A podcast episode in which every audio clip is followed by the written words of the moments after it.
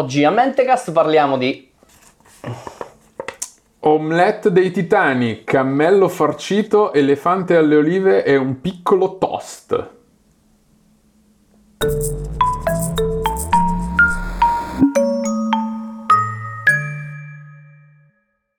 Allora, Adrien, eh, mi sembra di capire che qualcuno non si è preparato a puntino. Allora, non è neanche colpa mia. Io ho chiesto i compiti a Ursulo e Ursulo mi ha dato i compiti sbagliati.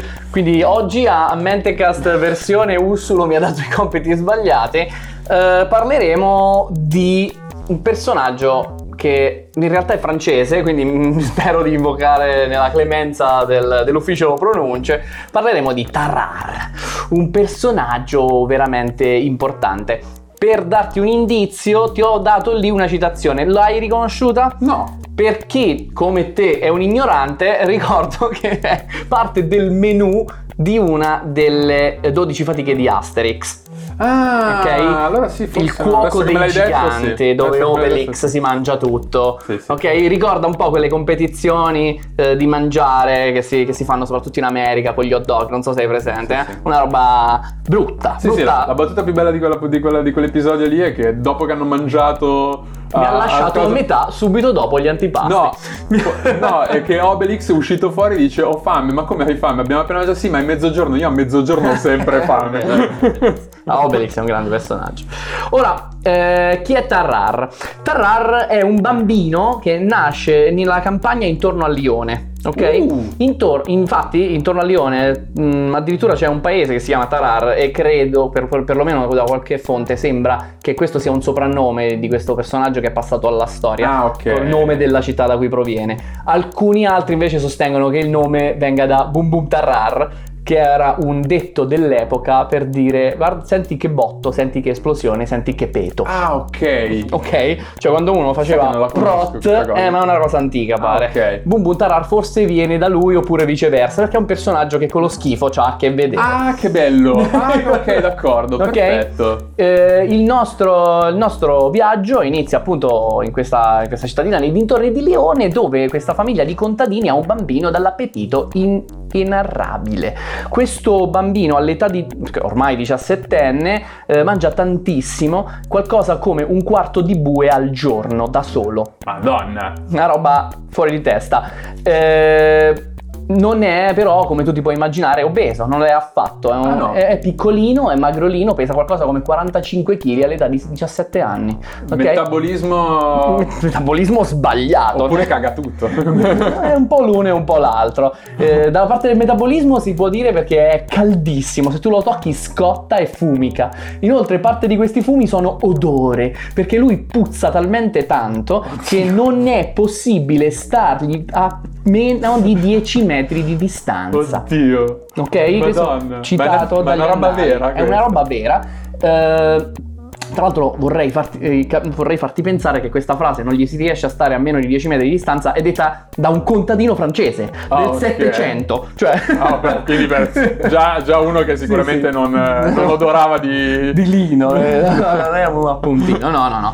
Infatti lui sembra che sia nato intorno al 1772, eh, la data non è certa perché vabbè, come puoi immaginare i record storici sui Certo. contadini non sono affidabilissimi.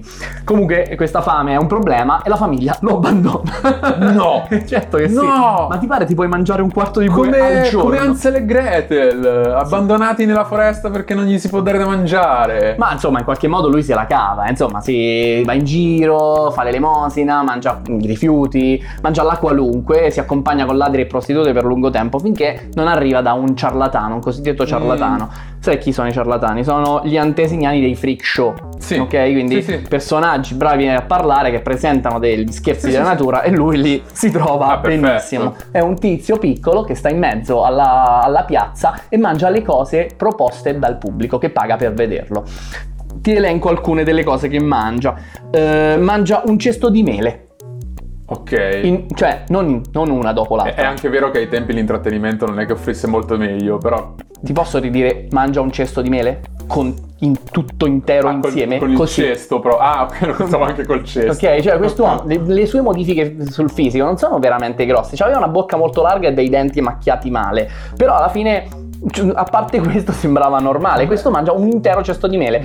Poteva tenere nelle guance senza inghiottirle 12 uova. Oddio. Ok?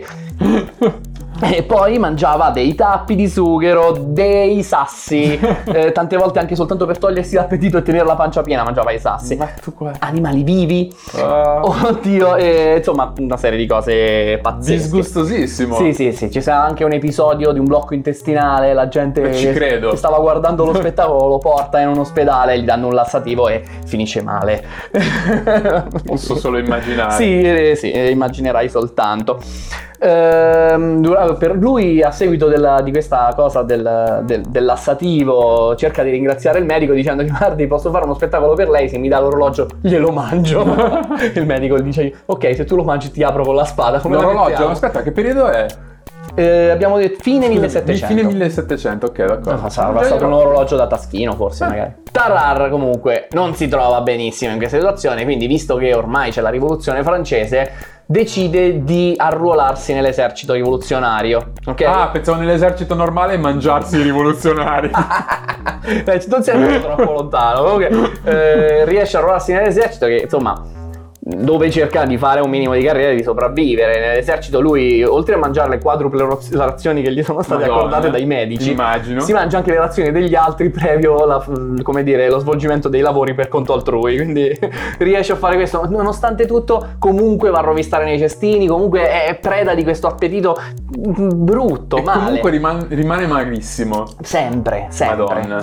Eh, I chirurghi della eh, questione si iniziano a interrogare. Ci sono dicono, sospettiti, "Eh, no?" facciamo degli esperimenti, quindi iniziano a fare de- dei- Ah. delle prove su di lui. Lo mettono da solo in un posto dove c'era una- imbastito un pranzo per 15. Sì? Che finisce ovviamente, Ovviamente. e dopodiché lui si, si mette a dormire. Vabbè, Questa- almeno quello, almeno la parte Finalmente, tecnica per- per una è volta- normale. per una volta era pieno. In queste occasioni, quando lui riesce a mangiare abbastanza, il ventre gli si gonfia come un palloncino. Sembrava una gestante di- nell'ottavo mese eh, con queste guance. Che lui che dorme rosomosamente, puzza, scoreggia come se non ci fosse un domani. Una roba. No, no, guarda, veramente assurdo. Eh, I medici gli fanno mangiare delle cose per vedere dove può arrivare. Eh, tra queste ricordiamo eh, un'anguilla eh, viva, intera, senza Madonna. masticarla. Un capitone. Un capitone da Natale. sì, l'unica cosa che riesce a fare prima è acciaccargli la testa sotto i denti per, Ah, per non lasciarla viva nello stomaco. giustamente. Sensazionale. Eh, mol- eh, al centro dei suoi gusti ci sono i serpenti, che sono la sua cosa preferita. Ma dai. I serpenti. Eh, quindi.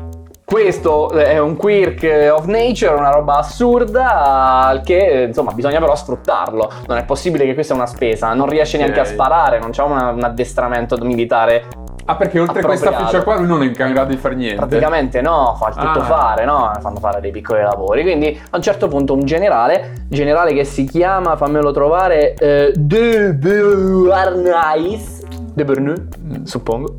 Non lo so, non interessa nemmeno. Non lo so, lo so ancora meno io. Questo tizio gli, mh, gli fa, gli fa un test, dice guarda facciamo così, ma se tu sai ingoiare tutto, Ok. adesso io ti do una scatolina con dentro Mhm. un messaggio segreto. Ok? Sei in grado tu di ingoiare questa scatolina? ah.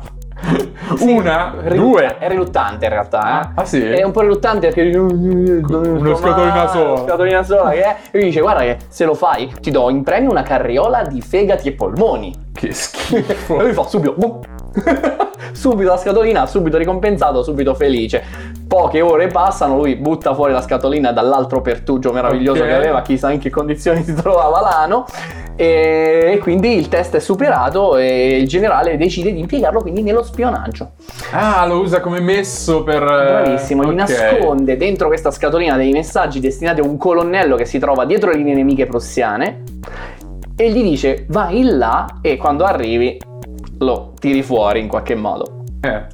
Ora- lui là ci deve arrivare. Bravo, e Ok. questa è una piccola Ah, difficoltà, cioè se tu pensi Non essendo capace di fare altro che mangiare, non c'ha le skill per andare di là. puzzando come il cadavere Come un facocero. esatto puzzando fino a questi livelli e attira un tantinello l'attenzione e cosa che fa anche notare ai prussiani che lui il tedesco non lo parla Certo. quindi sta gran spia non va da nessuna parte i prussiani lo sgamano lo massacrano di botte No. fino a che lui finalmente Povero. dopo giorni di pestaggini non, non, non accetta di dire il motivo per cui si trova lì. Quindi Beh, persiani... dopo, dopo giorni non aveva ancora No, no, inizia- espletato le sue funzioni No, corporee. mantiene tiene duro, non vuole dire perché, e si trattiene evidentemente, però a un certo punto quando loro capiscono perché gli menano abbastanza da estorcere le informazioni, Ok.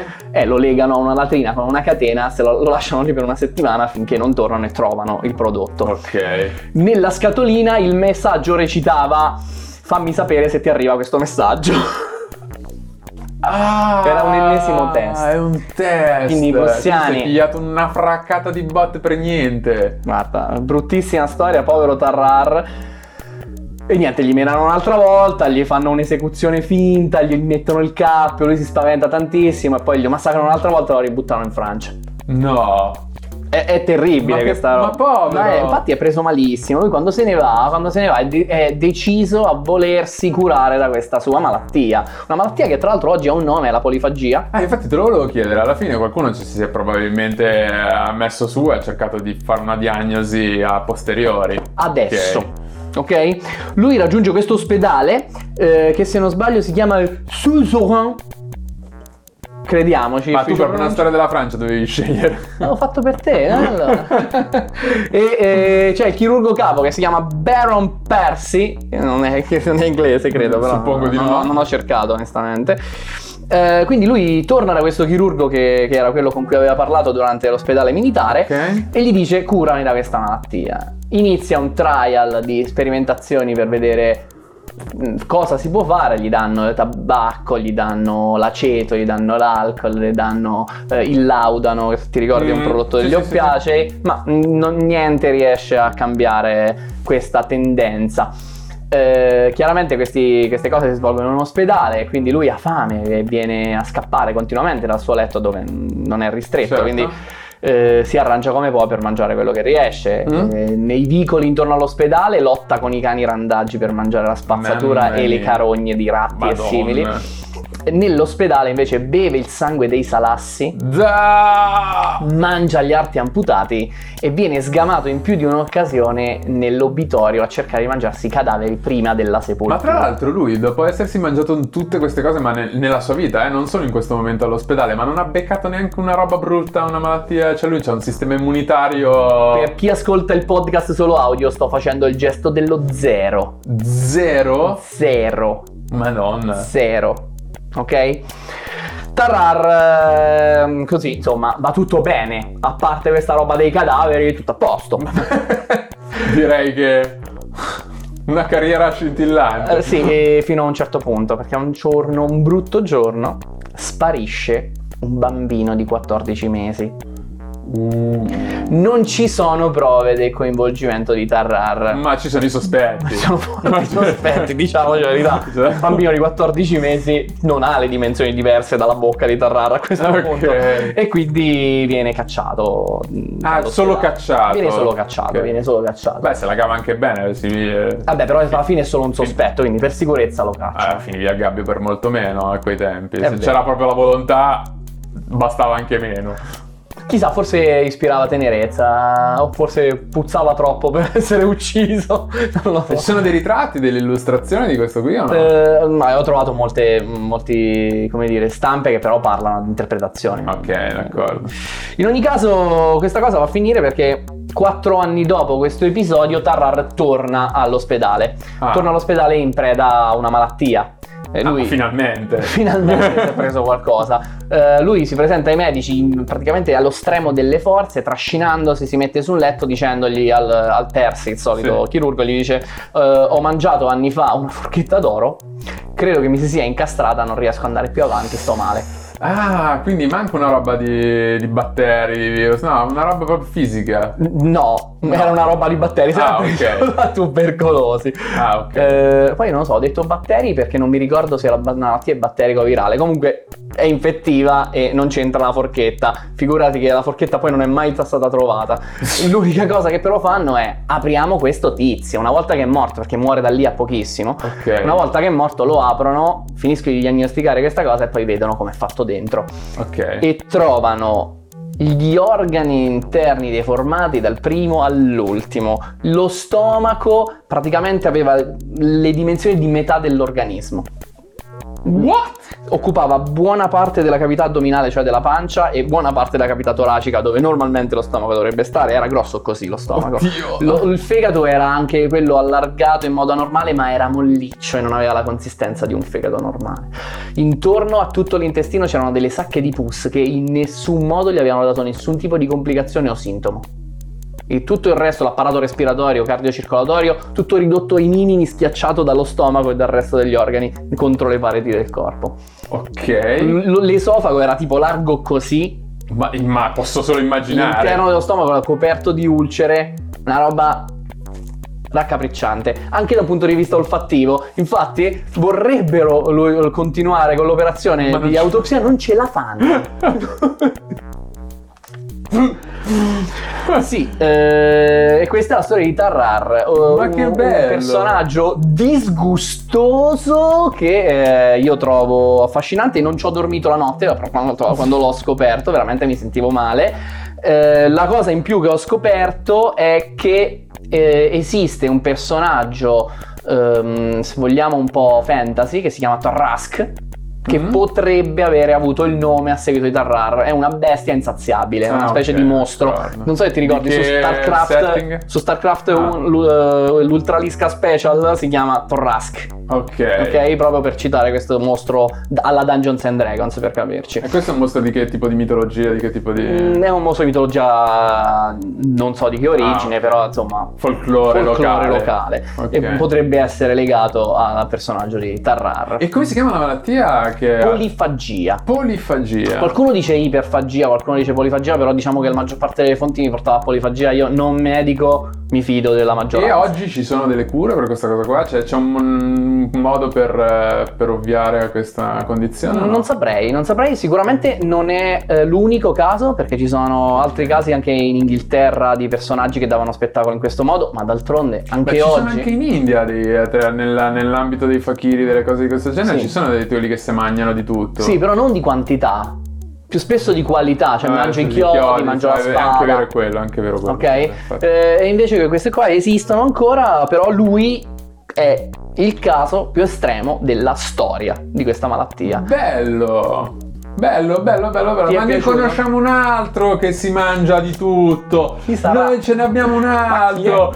È Ursulo! È Ursulo, Ursulo anche lui, eh, figurati che gli frega, lui, eh, a questo, so- se mangiava questo a lui, se mangiava questo Ursulo. Piano piano. E vi invita chiaramente a mettere like, a commentare, a condividere questo video oppure se state ascoltando la traccia su iTunes, Spotify, magari metterci un voto per dire quanto siamo belli, quanto ci avete gradito. Oppure Soprattutto potreste- se, se senti iTunes dire quanto siamo belli. quanto siamo belli su iTunes. In assolutamente. audio, beh, assolutamente, più assolutamente. Oppure andare a consultare i nostri, le nostre piattaforme su cui aggiorniamo e diamo le comunicazioni che sono Twitter, Instagram, Facebook e basta. E i muri della stazione centrale E nella i zona bagni, dei bagni, i bagni, nella bagni, zona bagni della stazione centrale. Ti faccio un paio di fonti. Ci sono le fonti? Ci sono, è importante avere le fonti. Io ti cito Mental Floss, che è il posto dove ho sentito per prima questa cosa, eh, si chiama Tarrar, The Greatest Glutton of All Time. Poi su Ripley's, The, The Medical Mystery of Tarrar, Cannibalistic French Spy. Poi All That's Interesting ti parla di The Story of Tarrar, The Insatiable Glutton Who Ate Everything from Human Flesh to Live Eels. E poi anche un canale che questo è in italiano e vorrei anche citarlo perché secondo me è un canale fatto bene. Si chiama Eikudo. E, Ah. e questo, questo tizio eh, fa un video che si chiama Tarrar, l'insaziabile divoratore. Eh, il video è uscito da poco. Vorrei dire che avevo sentito questa storia prima del suo video. Ma adesso c'è il sospetto. Eh, Ma adesso sospetto, ci sarà copiato, sospetto. eh. Adesso ci sarà il sospetto per sempre. Copyright, schiaffi a me. Eh, Eh, beh, no. Puntata finita. No, Adesso? adesso. Grammofonen!